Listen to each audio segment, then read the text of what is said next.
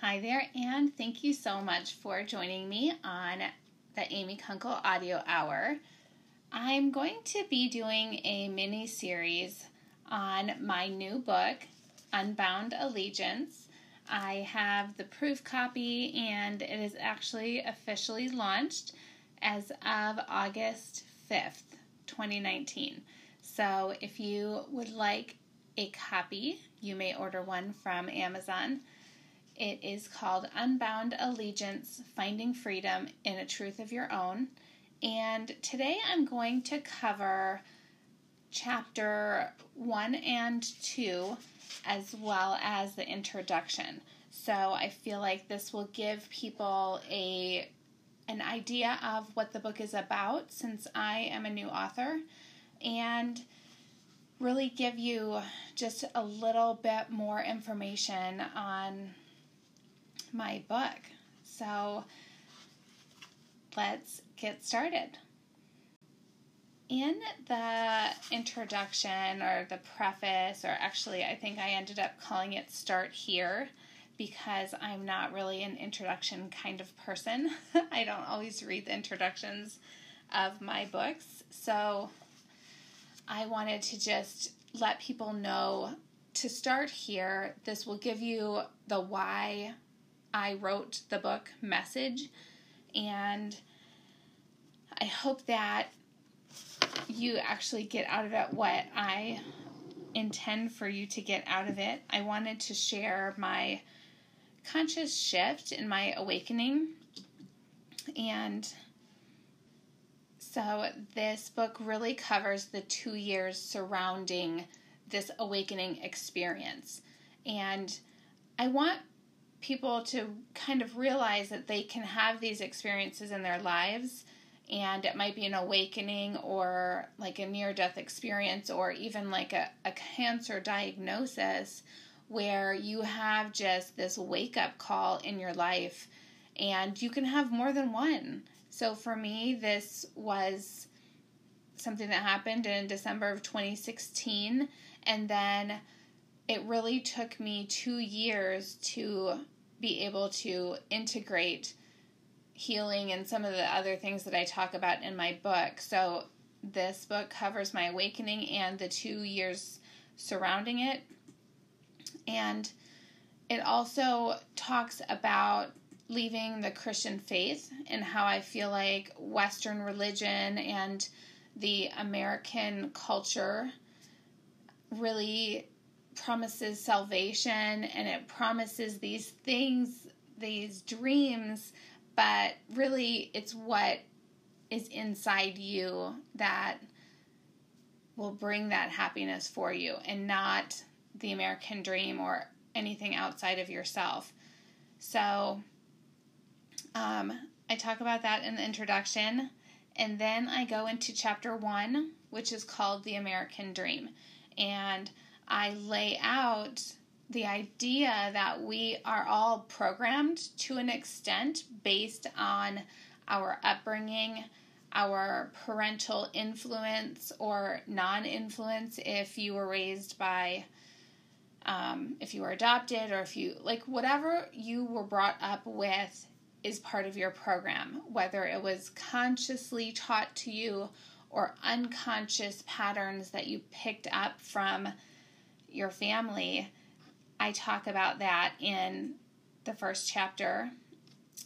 I express my feeling on our parents and how they are also just operating out of a program that they didn't consciously choose for themselves. And I feel like that is what's happening in our world today and why we really aren't fixing anything. We're just perpetuating dysfunction or problems from the past generations and not ever really looking consciously at our own life and why um, why some of these things are just taken and accepted without really conscious awareness. I also, in the first chapter, talk about spiral dynamics, which was a really big aha moment for me. And I feel like it it gave me a roadmap for the evolution of consciousness and how society and culture develops with different perspectives. And it goes from the base, like very narrow base of the structure in being like a, a caveman or just an instinctive, non-verbal, responsive type consciousness to an expansive, almost enlightened perspective. So, Jesus or Buddha would be at the top of the consciousness spiral. And really being able to look at myself and say, um, and have the awareness of where I was my entire life up until my awakening. I was in this uh, religious, authoritative perspective, and that's where my value system was created, and my foundation was built in that level of consciousness. But what you see in spiral dynamics by people, it was developed by people way smarter than me. Um, you see that that is just one of the layers of the the consciousness that is possible for humanity. And so I talk about that in the introduction because for me that really wasn't I'm sorry, I talked about that in chapter 1 uh, because it wasn't something that was really um, I talk about how Rob Bell teaches a lot about this, and I didn't even realize it at the time when I first heard the word spiral dynamics what it really even meant, and that would be such a significant part of my awakening. Um, I, I refer to it as the You Are Here star on a map because I really feel like you do need to know like where you are in order to change your, you know, change your direction and you need to figure out where you are in order to figure out where you want to go. And then I also talk about, and in closing of chapter one, I talk about um, it really takes courage and bravery to change your mind about what you believe. And for me, it was changing a lot of my perspectives on God, and that really influenced the other decisions in my life. And so um, it, it's a lot of work to actually have meaningful and significant spiritual growth or personal growth in your life and but it's you know it's worth it so i feel like that for me has been a lesson that i've had to learn is that it's not easy it takes courage and and bravery then the last thing I want to cover on this podcast and this uh, presentation today is the idea of false awakenings. So, for me, back in 2012, I think a lot of people had this shift, uh, whether it was some kind of energetic shift of the planets or what happened, but I think a lot of people started waking up way back in 2012 and for me, I did have that stirring inside me like there's just more. There's got to be more to this life than what I've currently built. And so I talk about this as when I turned 35, this was my false awakening. It was this drive that I had to do more and be more and accomplish more and have more fulfillment personally but what I realized after I had my actual 2016 moment was that everything that I had gone through up until then was really not, it was just very superficial and it wasn't a true awakening. So I talk about um, how, how Carl Jung, who is a the father of analytical psychology, he discusses the midlife crisis as the regressive restoration of the persona. So our persona is this view like it's like the mask that we wear in the world. So we all the things that our ego or our identity is associated with and uh, a lot of people talk about climbing this, you know, ladder of their career or building this family and then it not turning out to be what they had hoped it would be. And Carl Jung talks about how we are regressive in um, making these changes in our life and really integrating the unconscious shadow, and I'll talk about that all more later. Um, but we're we're actually just restoring the persona that we um, we worked so hard to build. And basically, the persona is the view that we've created, this mask that we've created. And when we don't learn the lessons that this awakening or this midlife crisis was supposed to teach us, we just regress to how we were before. So, no meaningful change really sticks.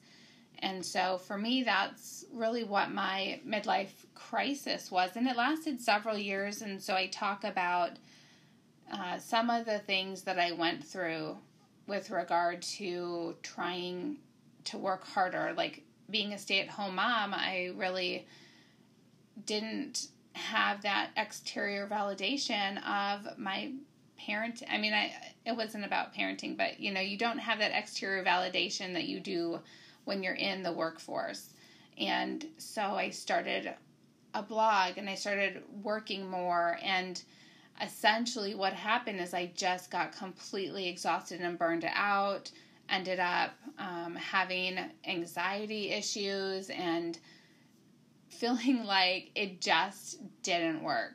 And I just completely started back over at the beginning as if, you know, none of that ever happened because I didn't really connect it to the the things that really caused these issues in my work and my marriage and my family uh, and my spiritual my relationship with God. And so I just regressed. And it, uh, as I, I did also kind of write this book, so it was somewhat chronological so that you can see um, just briefly like what like how long each of these stages kind of took for me so for my midlife crisis it really spanned several years. I would say maybe five years. Well, yes, because when I turned 40 is when